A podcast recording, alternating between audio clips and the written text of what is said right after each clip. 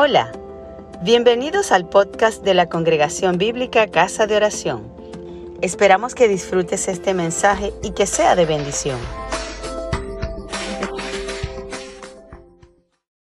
He titulado eh, la reflexión de la palabra que vamos a tener en el día de hoy de la siguiente manera. El Espíritu de Jehová, el Señor, está sobre mí porque me ungió Jehová. Una vez más, el Espíritu de Jehová está sobre mí porque me ungió Jehová. Amados, nosotros estamos en un mundo que se está muy deteriorado a causa de la maldad del hombre. Nosotros por todos lados podemos encontrar gente que se encuentra abatida, que se encuentra quebrantada de corazón, que está cautiva, encarcelada, enlutada, afligida. Pero no solamente la gente está afectada por la maldad del hombre, por el pecado, sino que también el entorno nuestro está marcado y tiene huellas de toda esta maldad. Así que muchas cosas a nuestro alrededor están también en ruinas, están asoladas, ciudades, ciudades arruinadas, en escombros por muchas generaciones. El Evangelio de Jesucristo sin duda es la solución a esto que hemos descrito antes y seguramente ya tú lo conoces y si amigo tú no lo conoces, tal vez que nos estás visitando, que estás eh, viendo por primera vez esto, es momento de conocerlo. Antiguamente en Israel Dios estableció una práctica que era la práctica de rociar o derramar aceite sobre una persona para consagrarla al servicio como rey o sacerdote. Esta práctica se conoce como el ungir o la unción. Al ungido se le confiere la autoridad, pero también se entendía que Dios le dotaba para las funciones correspondientes. Dios ha ungido a su iglesia con el Espíritu Santo para responder al problema del mundo. Yo creo que mantengamos allí en nuestra mente esa proposición, que Dios ungió a su iglesia con el Espíritu Santo para responder al problema del mundo. El Espíritu de Jehová está sobre mí porque me ungió Jehová. Y vamos a ver esto el día de hoy en una breve porción de la profecía de Isaías, la cual analizaremos a la luz del Nuevo Testamento. No vamos a hacer un eh, estudio de un texto muy largo, sino que vamos a ir a nuestro texto base, que es el libro del profeta Isaías, capítulo 61, versos 1 al 4. Busquen allí en sus Biblias, por favor, Isaías 61, del 1 al 4.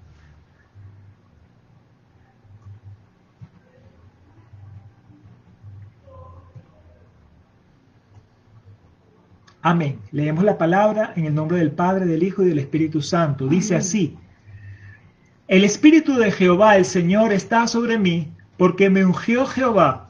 Me ha enviado a predicar buenas nuevas a los abatidos, a vendar a los quebrantados de corazón, a publicar libertad a los cautivos y a los presos apertura de la cárcel, a proclamar el año de la buena voluntad de Jehová y el día de la venganza del Dios nuestro, a consolar a todos los enlutados, a ordenar que a los afligidos de Sión se les dé gloria en lugar de ceniza, óleo de gozo en lugar de luto, manto de alegría en lugar del espíritu angustiado. Y serán llamados árboles de justicia, plantío de Jehová para gloria suya reedificarán las ruinas antiguas, levantarán los asolamientos primeros, restaurarán las ciudades arruinadas, los escombros de muchas generaciones. Amén. Amén. Amén. El Espíritu de Jehová el Señor está sobre mí porque me ungió Jehová. Y vemos que esta palabra abre este capítulo pero luego desarrolla algunos aspectos de lo que tenía que hacer este ungido de Jehová. Y vamos a ver, eh, primeramente, el primer punto, el ungido de Jehová es el Señor, el Espíritu del Señor en Jesús. El Espíritu del Señor en Jesús. Jesús mismo, eh, cuando se le dio a leer estas escrituras, dijo que esta palabra se había cumplido en él. El Espíritu de Jehová, el Señor, está sobre mí porque me ungió Jehová. Jesús afirmó que esta escritura se había cumplido en el momento en que Él se manifestó al pueblo. Ustedes seguramente conocen esa eh, lectura del Evangelio. No les voy a pedir que las busquen ahorita, pero si pueden tomen nota. Está en Lucas, el capítulo 4, versículos 18 al 21. Cuando a Jesús se le dio a leer el libro del profeta Isaías, entonces él leyó esta porción de la palabra y al leerla dijo, esta palabra se ha cumplido ahora, hoy, ante sus ojos. Así que el Espíritu del Señor estuvo en Jesús. El Espíritu del Señor está sobre mí porque me ungió Jehová. Los evangelios está registrada la evidencia de cómo Jesús cumplió el ministerio para el cual fue ungido. Y ese ministerio para el cual fue ungido podemos verlo descrito en la continuidad de, este, de estos versículos 1, 2 y 3. Y vemos que Jesús fue ungido para predicar las buenas nuevas a los abatidos, para vendar a los quebrantados de corazón, para publicar libertad a los cautivos, para publicar a los presos apertura de la cárcel, para proclamar el año de la buena voluntad de Jehová, para proclamar el día de la venganza del Dios nuestro, para consolar a todos los enlutados, para dar a los afligidos gloria en lugar de ceniza, para dar a los afligidos óleo de gozo en lugar de luto, para dar a los afligidos manto de alegría en lugar de espíritu angustiado. Jesús pudo cumplir todo esto precisamente porque el Espíritu de Jehová, el Señor, estaba sobre él, porque le ungió Jehová. Qué importante la presencia del Espíritu Santo, del Espíritu de Dios en Jesús, el ungido de Jehová. El Señor Jesús que se había despojado de su trono, de su gloria, de su majestad y que se había hecho semejante a nosotros, requirió de ser ungido por el Espíritu Santo, por el Señor, con su Espíritu Santo, para él cumplir este ministerio. Así que precisamente por el hecho de haber sido ungido por el Espíritu Santo es que pudo completar esta obra. Así que vemos el Espíritu Santo obrando en Jesús el Señor. Pero también lo vamos a ver, segundo punto, el Espíritu del Señor en la iglesia como en Jesús. El Espíritu de Jehová el Señor está sobre mí porque me ungió Jehová. Ahora Jesús afirmó que el mismo Espíritu que estaba en él estaría en sus seguidores. Esta también es una cita que ustedes conocen del Evangelio. Igual no les voy a pedir que las busquen, pero pueden tomar nota. Juan capítulo 14, versículo 15 al 17, es cuando Jesús nos habla de la promesa del Padre, del Consolador, que vendría sobre nosotros, que estaba primeramente entre nosotros, estaba en Jesús, pero que luego estaría en nosotros. Es decir, que el mismo espíritu que estaba en Jesús estaría en sus seguidores.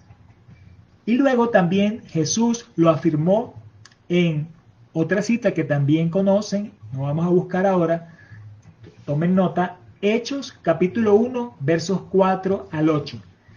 Hechos capítulo 1, versos 4 al 8 es cuando Jesús le dice a sus discípulos que permanezcan allí juntos, esperando la promesa del Padre. Y que cuando viniera la promesa del Padre, entonces ellos le serían testigos a Jesús.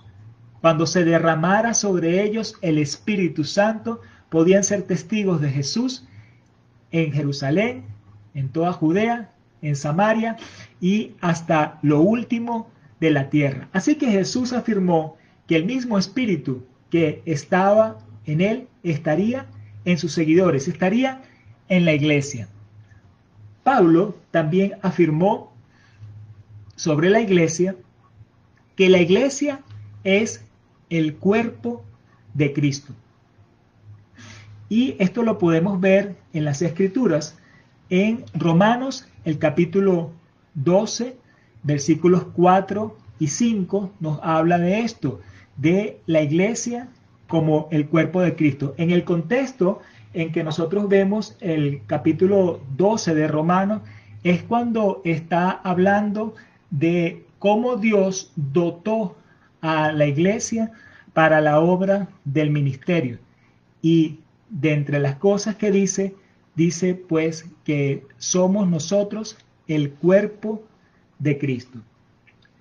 También lo dice Pablo en Primera Corintios, el capítulo 12, versículo 27. Primera Corintios 12, 27 es el contexto también en que Pablo está hablando a los corintios sobre los dones espirituales. Y hablándoles del espíritu, le dice eh, a la iglesia que la iglesia es el cuerpo de Cristo. Entonces vemos una y otra vez la iglesia del Señor nombrada eh, por Pablo como el cuerpo de Cristo. Otra eh, porción donde Pablo apela al hecho que la iglesia es el cuerpo de Cristo es en Efesios capítulo 4 de el 11 al 13 es cuando está hablando también de el hecho que Jesús dio dones a los hombres para la edificación del cuerpo de Cristo. Entonces vemos que Jesús afirmó que el mismo espíritu que estaba en él estaría en sus seguidores, en la iglesia. Y Pablo afirmó que la iglesia es el cuerpo de Cristo. Siendo que el mismo espíritu está en los seguidores de Jesús, quienes conforman el cuerpo de Cristo, entonces estamos llamados nosotros como iglesia del Señor a continuar el ministerio de Jesús. Es decir, tenemos esa misma misión que fue anunciada por el profeta cuando hablaba de el Mesías, cuando hablaba del ungido de Dios, que dijo, le ha enviado a predicar buenas nuevas a los abatidos. Nosotros como iglesia, como miembros del cuerpo de Cristo, estamos llamados a ir a los abatidos y poderles hablar de estas buenas noticias que Dios tiene, el Evangelio, la esperanza que el Señor ha puesto en nosotros a través de Jesús. Pero también dice, a vendar a los quebrantados de corazón. Señor Jesús, restaura los corazones y nosotros como su iglesia estamos llamados también a esas personas de corazón quebrantado para poder tener cuidado de esas heridas y vendarlas con mucho tacto por parte del Señor. También fue enviado el Señor, y así es enviada la iglesia, a publicar libertad a los cautivos. Muchas personas cautivas a vicios tal vez, cautivas tal vez a opresión del enemigo, cautivas a tantas cosas, pero Jesús vino a libertarles y nosotros, la iglesia del Señor, somos esos instrumentos también para liberar a los cautivos. También vino a publicar a los presos apertura de la cárcel, a traer esa libertad al que está preso, tal vez en una esclavitud, tal vez en un vicio, tal vez en alguna de estas cosas. Y el Señor nos llama a publicar esa apertura de la cárcel, a proclamar el año de la buena voluntad de Dios. La buena voluntad de Dios está para con nosotros y es todo este tiempo que se ha abierto desde la venida de Jesús. Es la gracia de Dios para con nosotros y estamos nosotros para proclamar esa gracia de Dios. Dios quiere restaurar, Dios quiere redimir, Dios quiere derramar su gracia y es una forma abundante, pero también nos habla de proclamar el día de la venganza del Dios nuestro. Y esto se refiere a la segunda venida del Señor, cuando el Señor vendrá con poder para juzgar a las naciones, para juzgar a los que no obedecieron al Evangelio. También parte de ese eh, llamado del ministerio de Jesús para la iglesia, consolar a todos los enlutados. Dios nos ha dado consolación por su Espíritu y nosotros estamos también para llevar esa consolación a otros. Finalmente a los afligidos, a los afligidos, gloria en lugar de ceniza, óleo de gozo en lugar de luto, manto de alegría en lugar de espíritu angustiado. Ceniza, luto y espíritu angustiado son señales de profundo dolor, de profunda pena, de profunda vergüenza. Pero el Señor nos llama a que nosotros cambiemos eso en gloria, en óleo de gozo y en manto de alegría. Ahora, ¿cómo podemos hacer nosotros esto? Humanamente es imposible hacerlo. No lo puedo hacer de ninguna manera con mis propias fuerzas, no lo puedo hacer de ninguna manera con mi intelecto. Nosotros podemos cumplir todo esto precisamente porque el Espíritu de Jehová, el Señor, está sobre nosotros, porque nos ungió Jehová. Así que mis amados, qué maravilloso y qué importante el que nosotros hayamos sido ungidos por el Espíritu Santo.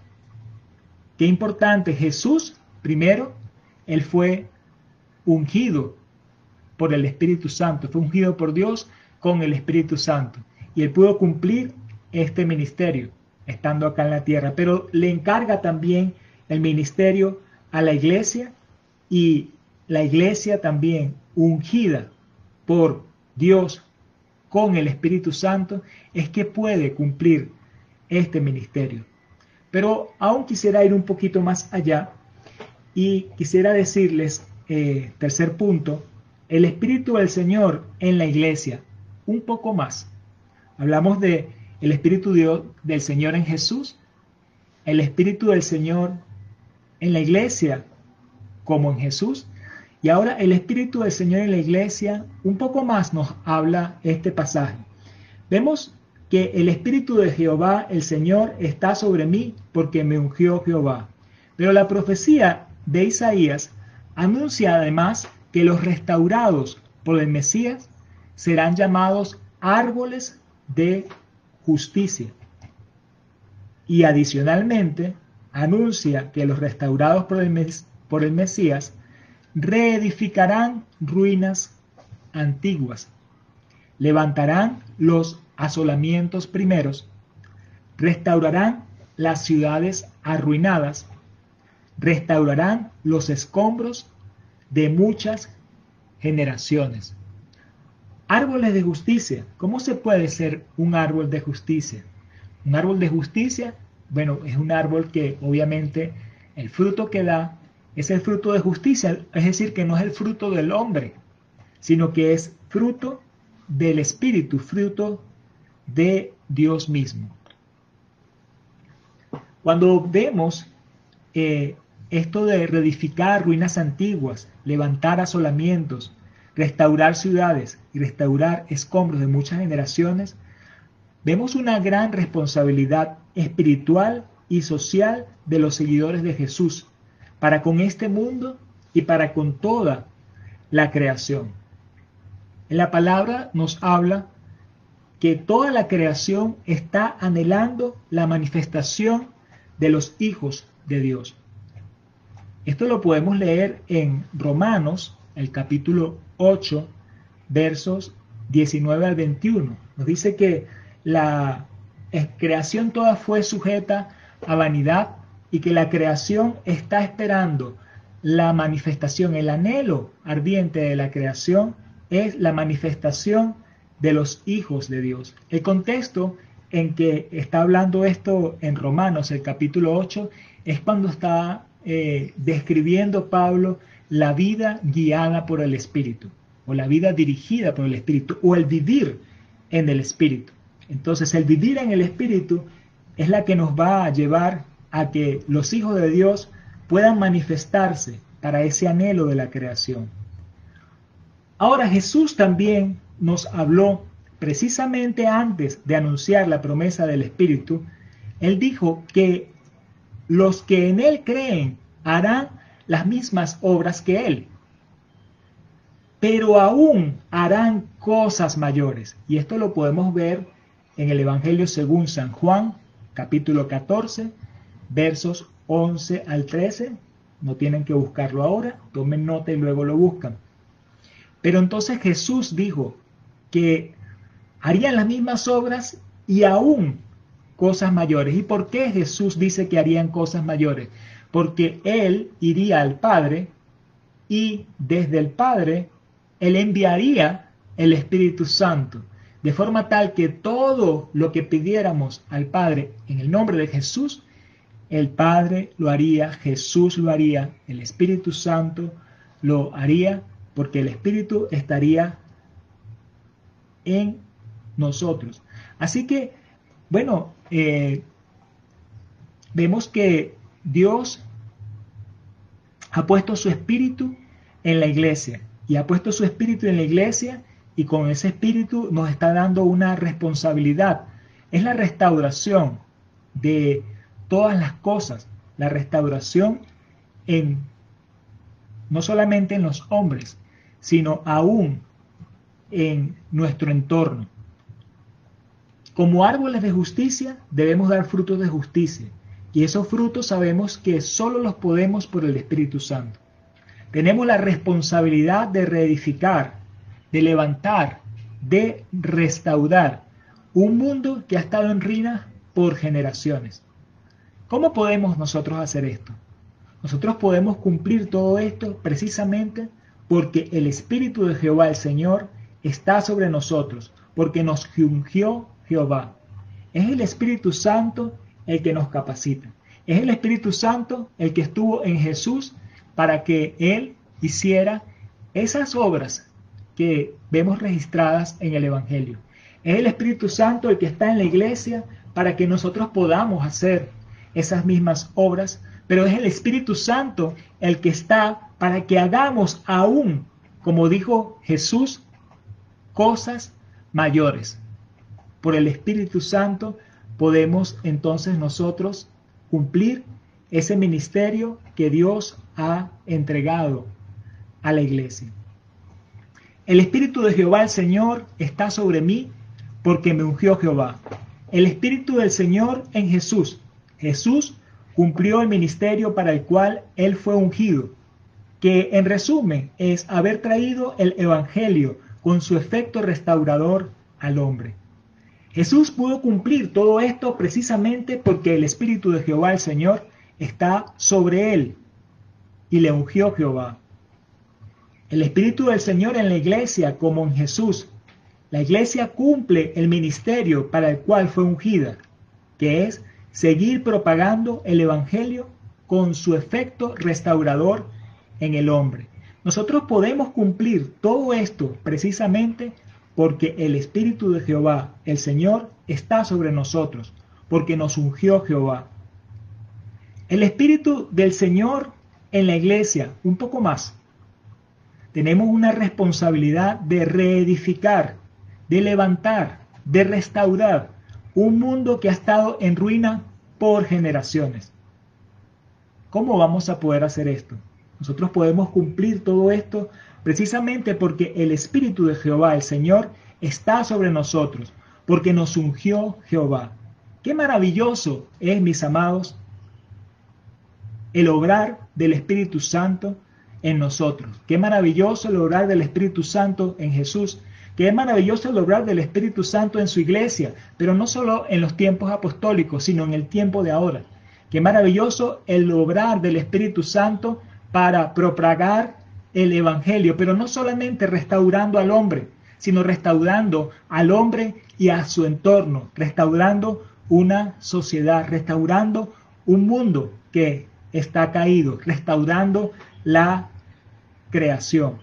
Es maravilloso lo que Dios puede hacer a través de nosotros si el Espíritu de Jehová el Señor está sobre mí, porque me ungió Jehová.